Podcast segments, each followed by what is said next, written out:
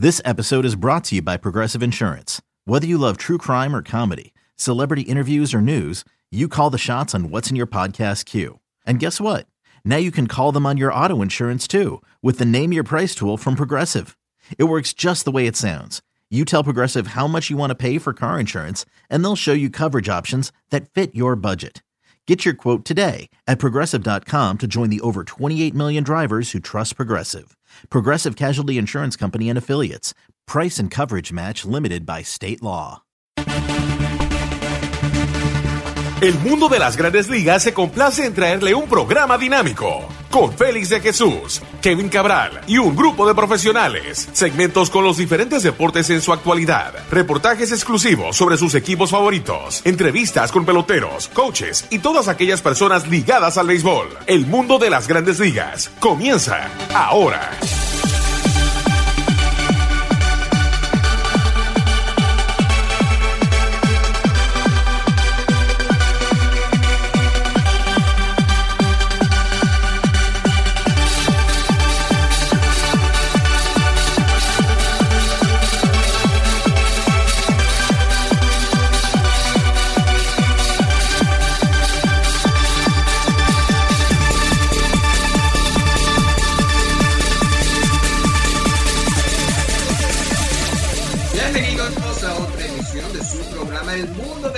Ligas por sus portales .com y lasmayores.com. Como siempre, nuestro productor es Greg Kaplan, asistencia de Nick Holtz. Aquí con ustedes, Kevin Cabral y un servidor Félix de Jesús con todo lo que está pasando en el mundo del béisbol y claro, eh, lo que es esta pandemia de coronavirus que ha tocado el mundo entero. Y había comienzo de semana y creo que muchas buenas noticias de que posiblemente se iba a comenzar en julio. Todavía pienso yo y muchos que hay dos semanas donde se puede negociar para comenzar los campos de entrenamientos en junio. Pero hay trabas, hay dos o tres obstáculos que todavía hay que arreglarse la asociación de jugadores y los dueños. Y es muy interesante que tenemos eh, eh, para ustedes en el día de hoy, en esta primera parte. Vamos a hablar de eso. Eh, va a depender la temporada 2020 eh, en lo que se decida las próximas dos semanas. Eh, tenemos la postura de ambos, asociación de jugadores y los dueños, para ustedes en el día de hoy. También en la segunda parte vamos a recordar historia, lo que pasó un día como hoy. Y también, si hay tiempo, vamos a tocar lo de Doug Gooden. Dwight Gooden hizo un hoguero con los Yankees después de recibir una segunda oportunidad con los Yankees de Nueva York también fue la temporada 1985. Eh, claro, una temporada eh, de ensueño de parte de Gordon como el equipo los Mets. Eh, y vamos a tocar ese tema. Pero sin más preámbulo, vamos a darle la bienvenida a Kevin Cabral. ¿Qué tal, Kevin? Muy buenas, Félix. Mi saludo cordial para ti y para todos los amigos que cada semana escuchan el mundo de las grandes ligas. Esperando que pronto, pues se nos dé la oportunidad de poder hablar de temas de una temporada en progreso. Pero, eh, como tú decías, todavía hay trabajo que hacer para eso. Y comenzamos con ese tema, eh, Kevin. Está lo, primero que es eh, la salud. Uno pensaba que o sea, ambos, los dueños y la asociación de jugadores están en, en, el mismo punto, ¿no? De que hay que tener cuidado. El segundo punto que uno piensa va a tomar un poquito más de tiempo es el factor dinero. Eh, pero comenzamos hoy con declaraciones, eh, por decir un jugador, Blake Snell. Eh, interesante porque si él toma esa postura, una de las estrellas de los Reyes de Tampa, me parece que varios jugadores también pueden tomar esa postura de, no jugar si, si, el dinero no es adecuado. Correcto, yo creo que un tema va con el otro, ¿verdad? El tema de no jugar por eh, temor a los, las consecuencias de poder infectarse, sobre todo si no se les reconoce eh, a los jugadores desde el punto de vista salarial el, tema de jugar en, ese riesgo. Y Blake Snell, que ha probado ser un joven lanzador extremadamente talentoso, que no tiene miedo de decir lo que piensa, Recuerdo, por ejemplo, en diciembre cuando los Rays eh, eh, negociaron a Tommy Pham al equipo de los padres de San Diego. Él inicialmente se molestó con el cambio, O sea que en realidad él no tiene temor de decir lo que piensa y bueno, aparecieron esas declaraciones donde eh, básicamente dice que él probablemente no juegue eh, porque entiende que el, el, riesgo es demasiado tomando en cuenta lo que se está hablando de el dinero que podrían recibir los jugadores por, en un calendario eh, de básicamente media temporada y el hecho de que los dueños aparentemente van a querer renegociar el tema salarial antes de ya iniciar una temporada. Lo que, lo que yo creo que se podría enfrentar, Félix, como tú dices, es una situación donde por lo menos algunos jugadores decidan no participar. Yo creo que un punto que hay que entender es que muchas veces esas cosas no trascienden, pero tú tienes jugadores eh, con más riesgos que otros. El caso, por ejemplo, de David Dow, el jardinero de los, de los Rockies de Colorado, que sufrió una lesión muy seria en ligas menores hace unos años, tuvieron que removerle el vaso y en realidad él es mucho más vulnerable a infecciones que una persona normal. Eh, tuvo que hacer un cambio de vida cuando eh, sufrió esa cirugía y yo creo que es uno de los jugadores que podría pensar si, si participa o no en una temporada con los riesgos existentes, porque sabemos que los riesgos del coronavirus van a estar presentes en una temporada que inicia en julio. Tú tienes, por ejemplo, el tema de un Kenley Jansen que ha tenido problemas eh, cardíacos, inclusive ha tenido que ser operado. Hay jugadores diabéticos. O sea que creo que podrían presentarse casos de jugadores que ya sea por salud o por entender que cuando eh, tú piensas en el riesgo-beneficio, la relación riesgo-beneficio, bueno, este es el salario que voy a devengar contra la posibilidad de infectarme y quizá contagiar a alguien en mi familia, a mi hijo o mis hijos. Y puede que haya unos casos de jugadores que pongan eso en la balanza y decidan eh, sencillamente esperar al, 2021 para reintegrarse a las labores. Eh, ¿Cuánto tú crees, Kevin, que puede ser filtración de los agentes? de la misma asociación, no que Blake Snell no tenga su, eh, su propia eh, conclusión, pero ¿cuánto tú crees que el apoyo que tal vez recibe un jugador cuando sale un Blake Snell y, hace declaraciones de esta manera? Bueno, yo creo que la asociación de jugadores, lo primero es que hay un acuerdo firmado, que eh, sabemos que existe, ¿verdad? Y donde este, ya ahí se definió que los jugadores recibirían el, un, eh, el salario que recibirían en una eventual temporada 2020 estaría relacionado con la cantidad de juegos jugados. Si usted eh, tiene un salario X y básicamente como ocurriría bajo el plan actual, va a jugar una temporada que representa el 50% de lo normal, se supone que usted va a recibir un salario de aproximadamente el 50% de lo acordado. Sin embargo, lo que ha, la información que se ha colado, porque eso no lo ha dicho ni, ningún dueño ni Major League Baseball oficialmente, es que se quiere renegociar esa parte porque los dueños entienden que si juegan una temporada sin fanáticos y tienen que pagar los salarios bajo lo incluido en ese acuerdo, van a tener pérdidas cuantiosas, inclusive mayores pérdidas que si no se celebra una temporada.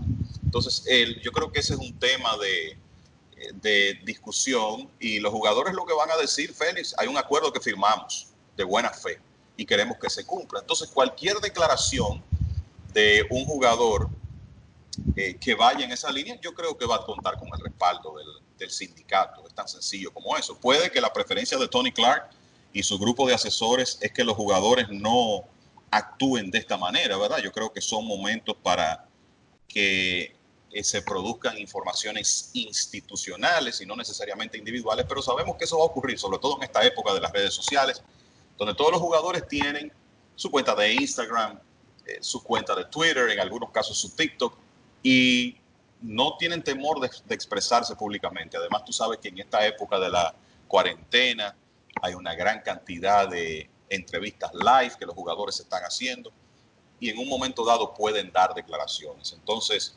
me parece que van a contar con el respaldo del sindicato. Lo importante aquí es ver finalmente cuál es el planteamiento real en materia económica que los dueños le van a hacer a los jugadores y qué tan pronto lo van a hacer, porque yo creo que eso es un, es un punto, es el punto decisivo para uno poder tener certeza de cuándo va a iniciar la temporada.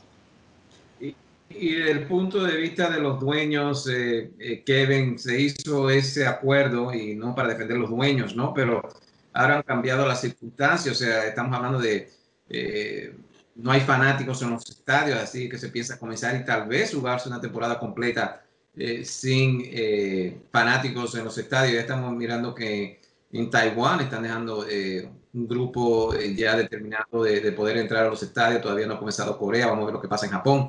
Eh, pero eso es o sea, eso es lo primero. Y la pregunta aquí es si los dueños ¿Tú piensas que si se juega una temporada van a perder dinero si no hay esos fanáticos en sus asientos o, simplemente otra vez, eh, y mirándolo ahora del punto de, los dueños, es simplemente postura y tal vez ganar un poquito más aquí en estas negociaciones? Habría que ver. El, el, tema aquí es que no tenemos acceso a los libros de los equipos.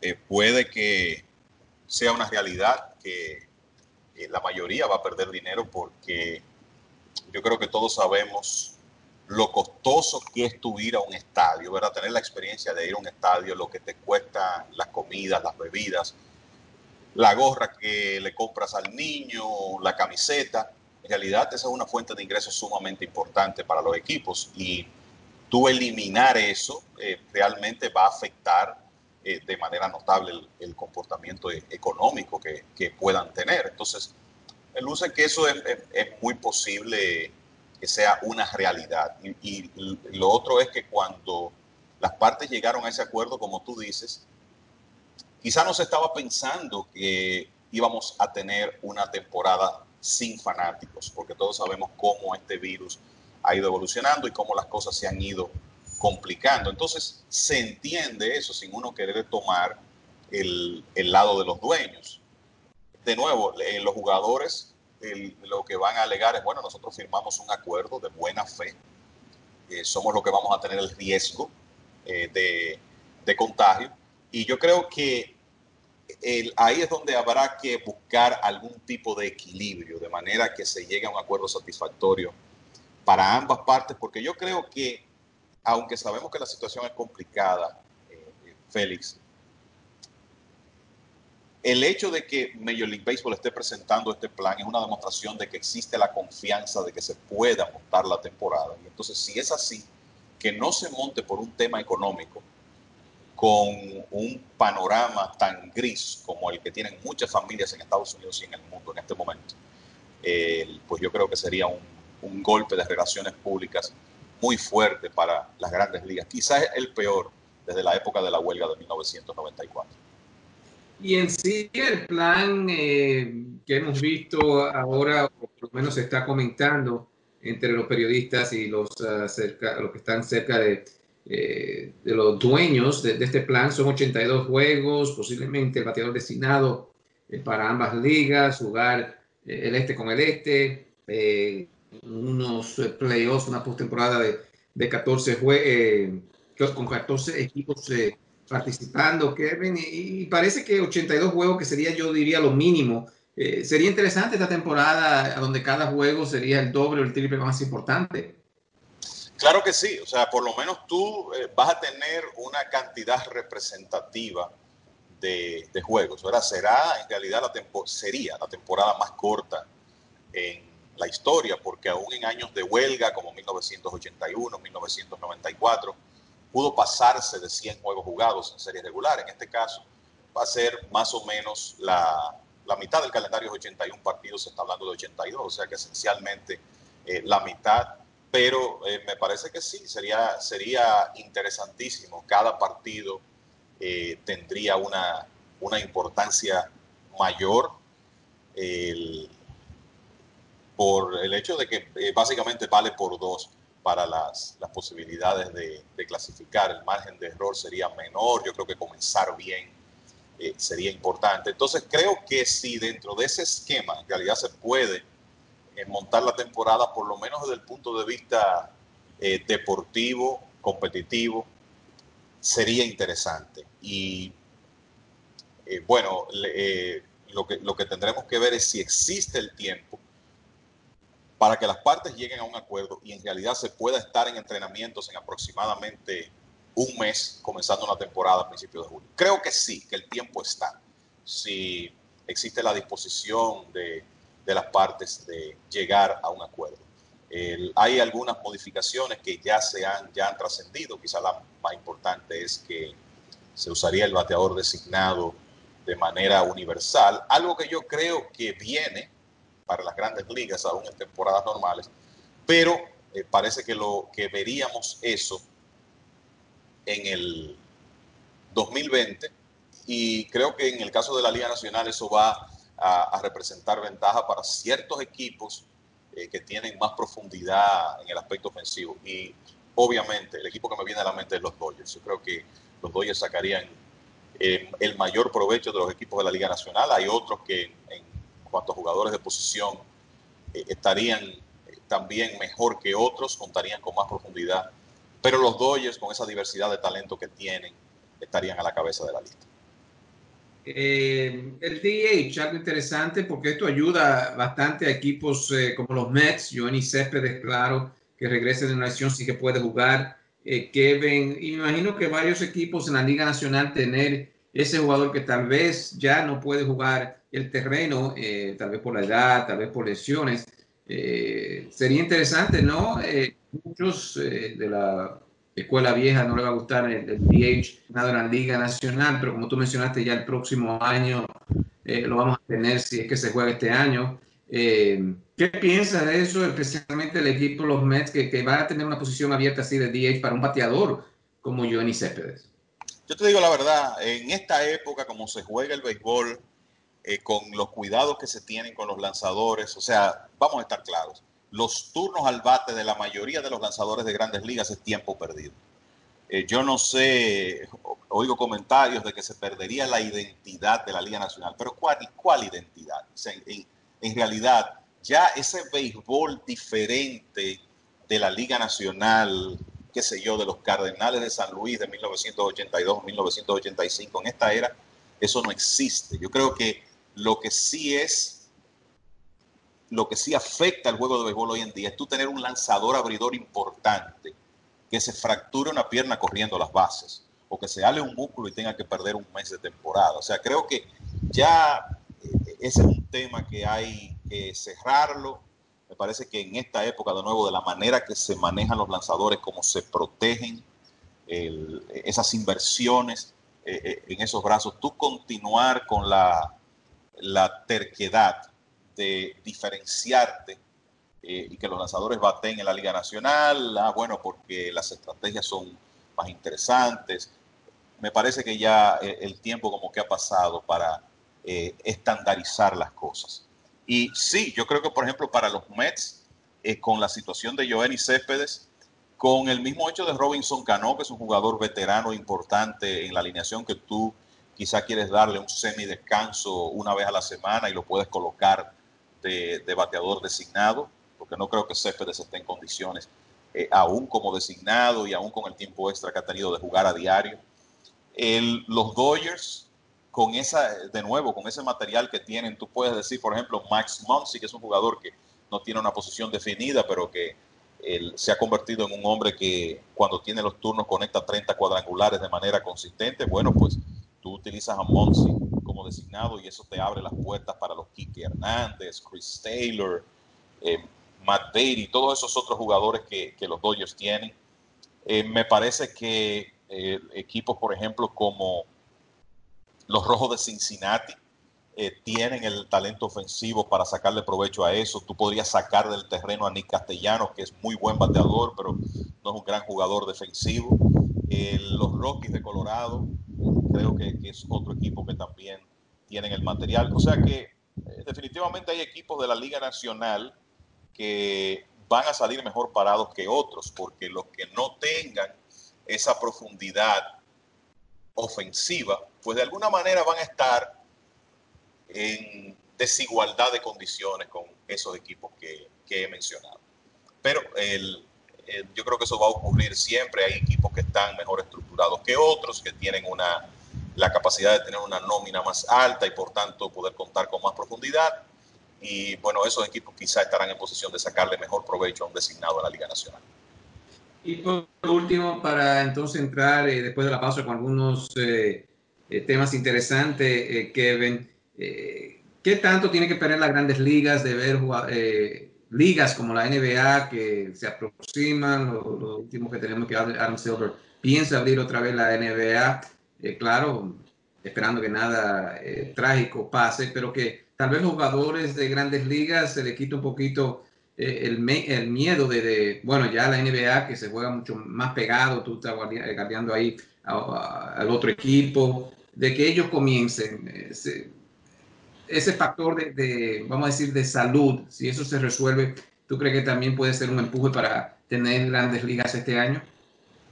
Yo creo que el tema que hay que resolver es el económico, eh, Félix, eh, realmente cómo van a ser remunerados los jugadores. Yo creo que ese es el punto clave. El, el tema del dejar de jugar por el temor, que uno lo entiende porque esto es una situación seria, ah, hay que entenderlo así, pero creo que dejar de jugar por el temor, los casos van a ser mínimos. Aquí la clave es resolver el tema de la remuneración de los jugadores y creo que las cosas fuera de eso van a comenzar a caer por sí solas en su lugar. Yo creo que el béisbol está en una posición de tomar eh, liderazgo en esto. Yo sigo pensando que en el caso de la NBA, el, como tú dices, el riesgo es mayor por las características de ese deporte, del baloncesto, el contacto físico constante, la cercanía. El béisbol es un deporte eh, diferente y eh, obviamente es un negocio que mueve una gran cantidad de gente y no estoy hablando de fanáticos, sino de jugadores, cuerpo técnico, ejecutivos, árbitros, comentaristas, los periodistas que me imagino que en una situación como esta muchos trabajarán viendo los partidos por televisión y no desde, un palco de prensa. Otros eh, quizá asistirán a los estadios dependiendo de, la, de un tema de salud, edad, riesgo, etcétera. Eh, pero eh, en realidad es un grupo importante de personas que, que, hay que mover. Pero me parece que si el tema de la remuneración se resuelve satisfactoriamente, vamos a tener béisbol, el béisbol va a tener la oportunidad de, de nuevo tomar liderazgo porque en realidad estamos en la fecha para poder iniciar una temporada antes de que lo hagan eh, otros deportes. En el caso de la NBA sería reanudar y, tratar de concluir hasta cierto punto la carrera, su temporada 2019-2020, porque eh, el tema con la NBA, que lo hemos comentado en otras ocasiones, es que termina la temporada, pero ya tú tienes relativamente cerca el inicio de la próxima y entonces no tienen tanto tiempo disponible como el béisbol. Tenemos que hacer una pausa, pero al regreso vamos a tocar un poco de la carrera de Dwight Gooden, lo que fue el año 1985 para este gran lanzador eh, de los Mets y de los Yankees, y también eh, otros eh, datos históricos, especialmente un día como hoy. Vamos a tomar una pausa y ya regresamos con ustedes aquí en el mundo de las grandes ligas con Kevin Cabral y Félix de Ya regresamos.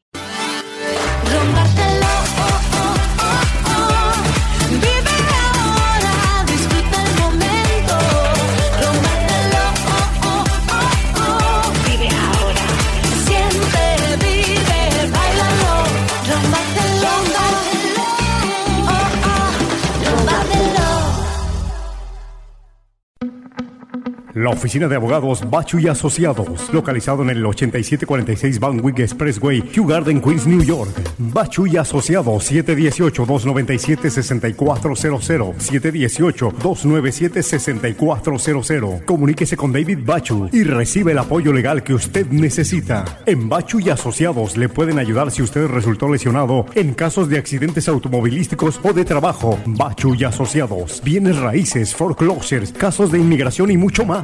Si no cuenta con presupuesto económico, no se preocupe. En Bachu y Asociados tomamos en cuenta su situación. Bachu y Asociados, con servicio a domicilio y si es necesario, le buscan y le llevan hasta su casa. Bachu y Asociados, 718-297-6400. 718-297-6400. Bachu y Asociados.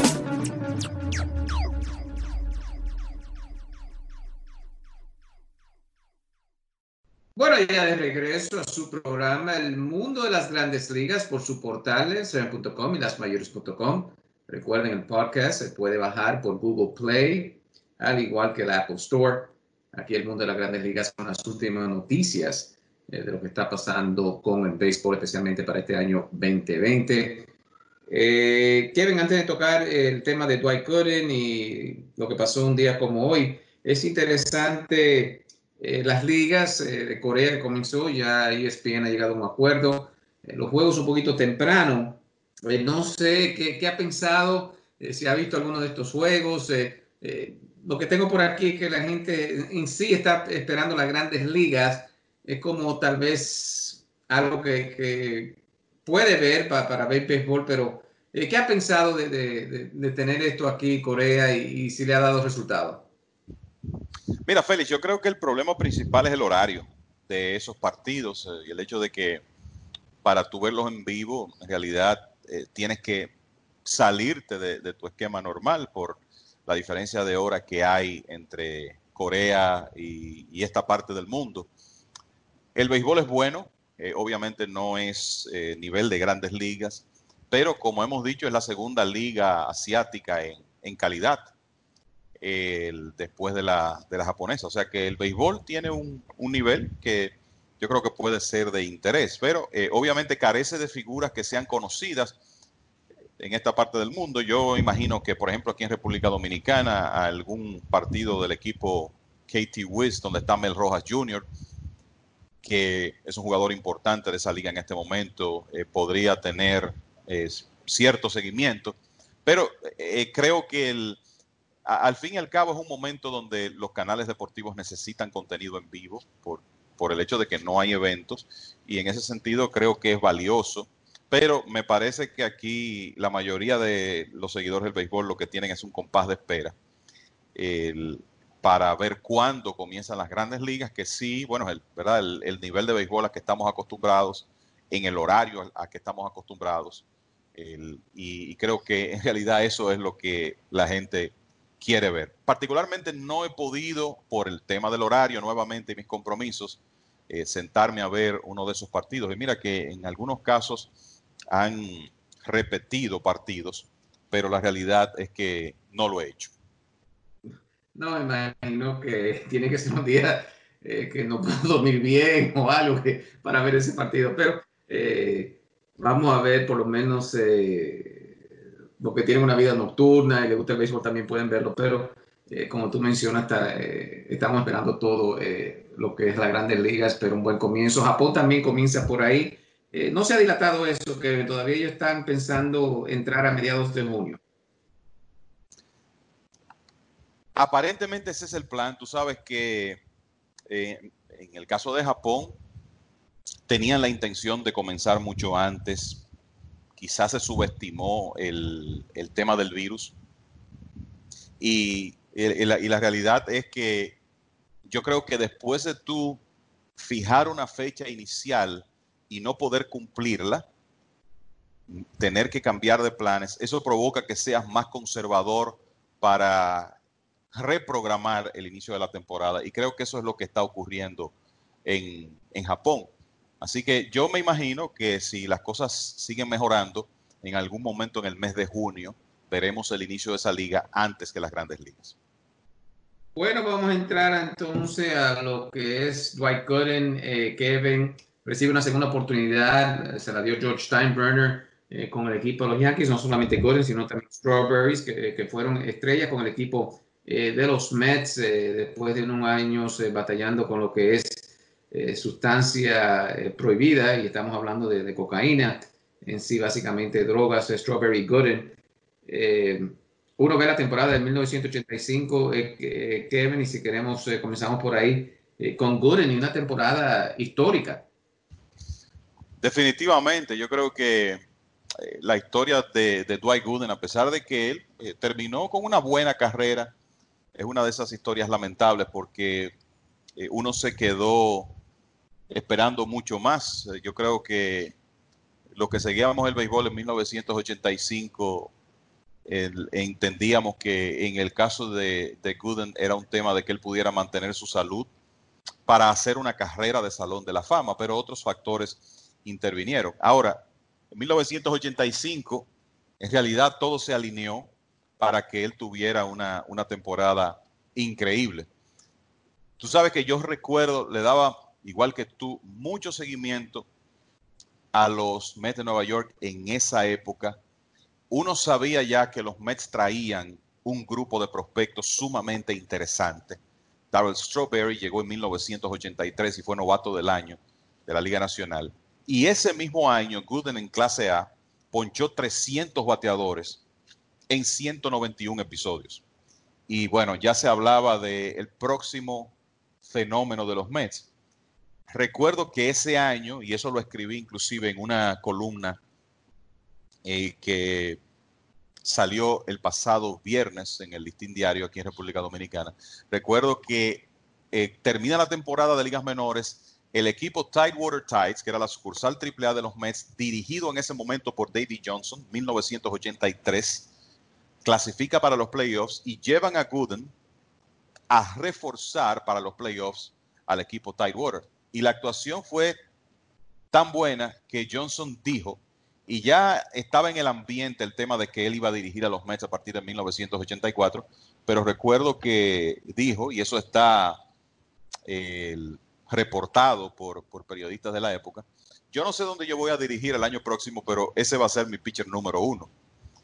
Y, en ese momento uno eh, pensó, bueno, esto no va a ocurrir porque los Mets no van a acelerar a su prospecto de esa manera, pero entre la insistencia de David Johnson y la forma como Dwight Gooden tiró en los entrenamientos de 1984, vamos a decir que esos factores convencieron a Frank Cashin, el entonces gerente general de los Mets, de que el muchacho podía lanzar en grandes ligas con 19 años.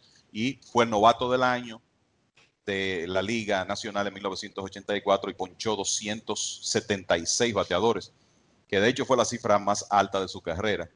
Y eso como que preparó el escenario para 1985 porque ya Gooden tenía la experiencia de estar en grandes ligas, eh, sabía lo que podía hacer y él mismo ha dicho que la llegada de Gary Carter en 1985 lo ayudó mucho.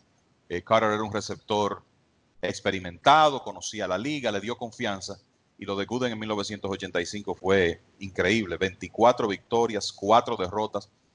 En, los cuatro juegos que perdió, los Mets anotaron cinco carreras, total, cinco carreras totales en esas cuatro derrotas. Tuvo una efectividad de 1.53, que es la segunda mejor en la era de la bola viva. Y cuando uno dice era de la bola viva, estamos hablando de los últimos 100 años, 1920 aproximadamente en adelante. Solo Bob Gibson ha tenido un promedio de carreras limpias mejor que ese 1.53 de Gooden. Y lo increíble fue que a medida que la temporada progresó, el hombre se puso más difícil. En la segunda mitad, el promedio de carreras limpias fue 1.34 y ganó 11 de 12 decisiones. Y en septiembre, con los Mets en plena competencia, que eventualmente perdieron frente a los Cardenales por el título de la división este de la Liga Nacional, ese septiembre de Gooden fue una cosa extraordinaria. Dos carreras limpias permitidas en 53 innings. Eso es una efectividad de 0.34. Y ganó 4 de 6 aperturas. Y tú me preguntas, bueno, ¿y cómo dejó de ganar dos aperturas? Bueno, porque tiró nueve entradas en blanco dos veces y los Mets no lo respaldaron. O sea que cuando tú piensas en el respaldo ofensivo que él recibió en las derrotas en algunas de esas no decisiones, el récord pudo ser mejor. Fue algo realmente impresionante. Lamentable, Félix, que ese fue el, la cúspide de la carrera de Gooden. Digo, vamos a estar claros.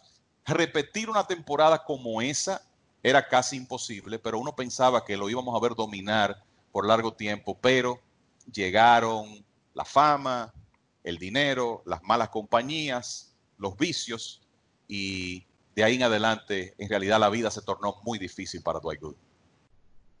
Lo que sí es que recibe una segunda oportunidad con el equipo de los Yankees, eh, eh, Kevin, eh, básicamente lo rescata George Steinbrenner y para los fanáticos de los Mets, eh, que hasta ese entonces no tenían un no-hitter en eh, su historial, ya sabemos que Joan Santana eh, consiguió uno, el venezolano, aunque uno piensa que Carlos Beltrán sí conectó un doble en ese entonces, pero lo, hace con los Yankees de Nueva York, otra carrera revivida para Gooden en, la segunda mitad.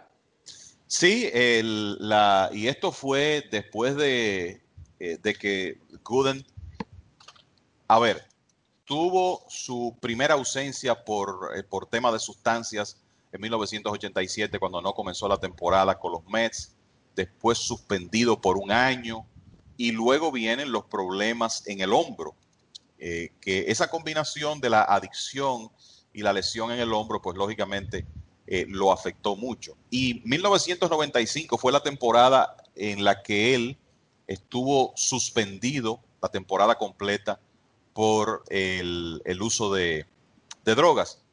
Y es en ese momento, y son de las cosas que a veces hay que destacar de George Steinbrenner, cuando aparece el dueño de los Yankees y le da esa segunda oportunidad. Y un 14 de mayo de 1996, o sea que se cumplieron 24 años esta semana, pues Gooden tira ese no Ganó 11 juegos con los Yankees. No lanzó en la postemporada ese año, pero ayudó el equipo bastante eh, durante la serie regular con récord de 11 y 7 eh, solo tres lanzadores tuvieron más victorias que él en el staff ese año, Andy Pettit, Jimmy Key y Kenny Rogers. Y hay que recordar que los Yankees eh, iniciaron ese año su dinastía más reciente y cortaron una racha de casi 20 años sin ganar una corona. Habían ganado en 1978 y en ese 96 ganaron otra vez. O sea que sí, un día como el 14 de mayo, o sea, esta semana se conmemoró un aniversario más de ese no-hitter. Gooden se retiró con 194 victorias de grandes ligas. Y de hecho, después que salió de los Yankees, lanzó en Cleveland, estuvo en Houston, estuvo en Tampa y terminó lanzando con los Yankees. O sea, en su última temporada volvió eh, al, equipo de los Yankees eh, para una segunda estadía con ese equipo y se retiró con 194 victorias. Buena carrera, pero lamentablemente se quedó corto de ir al Salón de la Fama, que era lo que todos pensábamos iba a ocurrir después que de lo que hizo en 1985. Hasta cierto punto, aunque no fue una estrella eh, como fue con el equipo de los Mets, eh, eh, Darryl Strawberry, pero también una parte importante para esos equipos ganadores de, los Yankees. fue el caso de Darryl Strawberry, Kevin, que también, claro, jugó con los Dodgers, entre otros equipos la carrera de Strawberry también por las drogas es, triste, aunque sí, eh, al igual que Gooden puso algunos números, pero también eh, yo creo que, Strawberry más números si se mantiene saludable y, fuera de esa dirección. No, claro, eh, y, qué clase de talento. O sea, a veces nos olvidamos que Strawberry, en sus primeros nueve años en grandes ligas, ocho con los Mets, uno con los Dodgers, después que se fue como agente libre a Los Ángeles promedió 31 cuadrangulares y 92 carreras remolcadas por temporada, con más de 20 bases robadas. O sea, eh, puso unos números muy buenos. Eh, claro, el, eh, el, talento era para hacer más cosas. esa es la realidad y es lo que muchos lamentan en el caso de Strawberry, pero muchas distracciones, vida desorganizada fuera del terreno, eh, el consumo de sustancias, todo eso lo afectó desde su época con los Mets. Después que llega a los Dodgers se lastima la espalda, una lesión seria. Y eh, la realidad es que después de 1991 eh, no fue el mismo jugador, se puede decir, hasta que lo rescata George Steinbrenner en 1995. Y como tú dices, él fue un jugador importante en, en, ese, en ese trecho de coronas de, los Yankees. En, él estuvo en la postemporada de 1996. En el 98 estuvo con el equipo, pero no jugó en los playoffs. Me parece que ese era el momento en que tuvo que tratarse del tema este de cáncer de colon que, que, lo afectó. Y después estuvo con el equipo también en 1999. O sea que en realidad él fue parte de tres de esos cuatro equipos campeones de los Yankees, además de que había ganado un anillo con los Mets en 1986. Bueno, y un día como hoy, eh, Reggie Jackson, Mickey Mantle también pasan a la historia. Eh, Mantle da un cuadrangular, me parece que en un juego de estrellas, eh, Kevin, en, en, Detroit, eh, que fue superado por Jackson, o cómo es la historia, en ese día Jackson superó a Mantle en el 86, pero cuéntanos un poquito de eso, de, la historia de Jackson y, y Mantle, si puede. Bueno, en el 14 de mayo de 1986, Jackson conectó su cuadrangular número 537 y le pasó a, a Mickey Mantle, que conectó 536 en, en su carrera. Y ciertamente eh, Jackson conectó un cuadrangular en el Juego de Estrellas de 1971 en el Tiger Stadium, que es considerado uno de los honrones más largos eh, en la historia de las, de las grandes ligas. Y claro, Mantle está en esa lista con más de un batazo. El más recordado de Mantle lo conectó en Washington. Y es un jorrón que en la época fue medido en 565 pies, pero eh, como recuerdo también conectó uno enorme en, en Detroit y en otros estadios. Eh, recientemente estaba escuchando una anécdota de Jim Palmer, que llegó a grandes ligas ya con Mantle en las postrimerías de su carrera, muy mal físicamente, y en una ocasión Mantle, eh, Palmer cayó por debajo de Mantle, estaba ganando por dos carreras. Roger Maris en el círculo de espera, según contaba Palmer. Y Palmer dice, bueno, yo voy a tirar un strike aquí porque no voy a envasar a Mantle para que Mary sea el empate.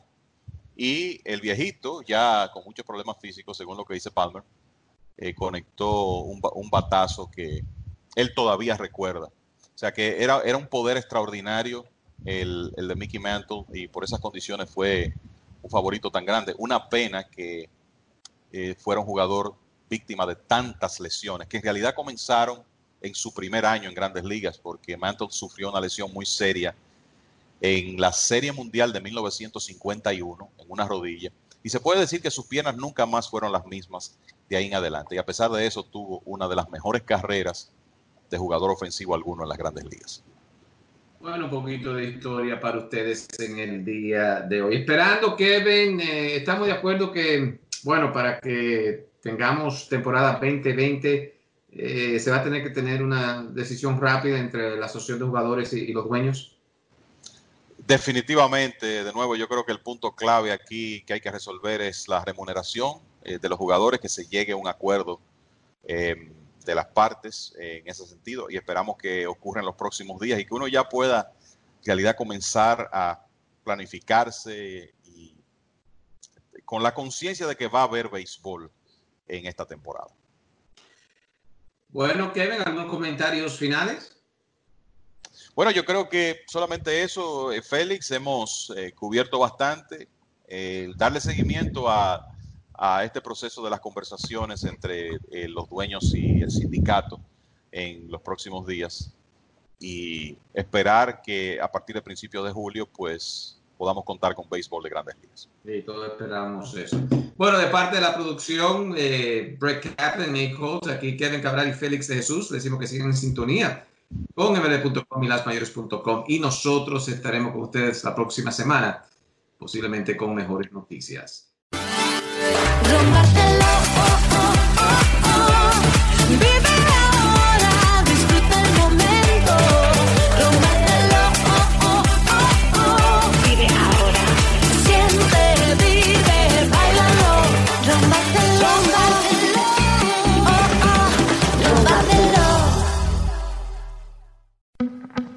La oficina de abogados Bachu y Asociados, localizado en el 8746 Van Wyck Expressway, Kew Garden, Queens, New York. Bachu y Asociados, 718-297-6400, 718-297-6400. Comuníquese con David Bachu y recibe el apoyo legal que usted necesita. En Bachu y Asociados le pueden ayudar si usted resultó lesionado en casos de accidentes automovilísticos o de trabajo. Bachu y Asociados, bienes raíces, foreclosures, casos de inmigración y mucho más. Si no cuenta con presupuesto económico, no se preocupe. En Bachu y Asociados tomamos en cuenta su situación. Bachu y Asociados, con servicio a domicilio y si es necesario, le buscan y le llevan hasta su casa. Bachu y Asociados, 718-297-6400. 718-297-6400. Bachu y Asociados.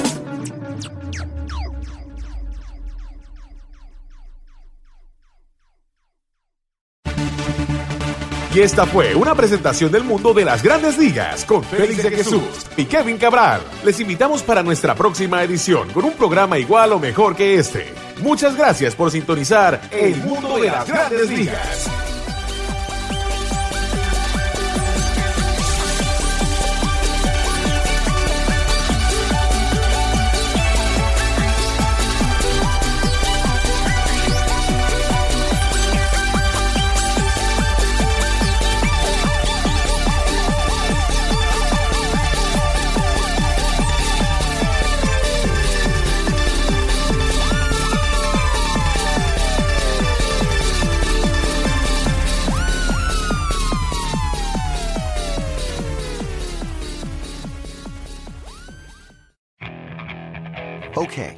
Picture this. It's Friday afternoon when a thought hits you. I can waste another weekend doing the same old whatever, or I can conquer it. I can hop into my all new Hyundai Santa Fe and hit the road. Any road. The steeper, the better. Because my all new Santa Fe is available with H track, all wheel drive, so I can hit the trail without a worry in the world. Heck, with three rows and best in class rear cargo space, I can pack the whole family in with all our gear. We've got available dual wireless charging for our phones, so we'll never lose touch with civilization, and we won't lose touch with the primordial power of Mother Earth. So, which is it? Waste the weekend or do something a little more epic? And conquer it in the all new Hyundai Santa Fe. Visit HyundaiUSA.com or call 562 for more details. Hyundai, there's joy in every journey.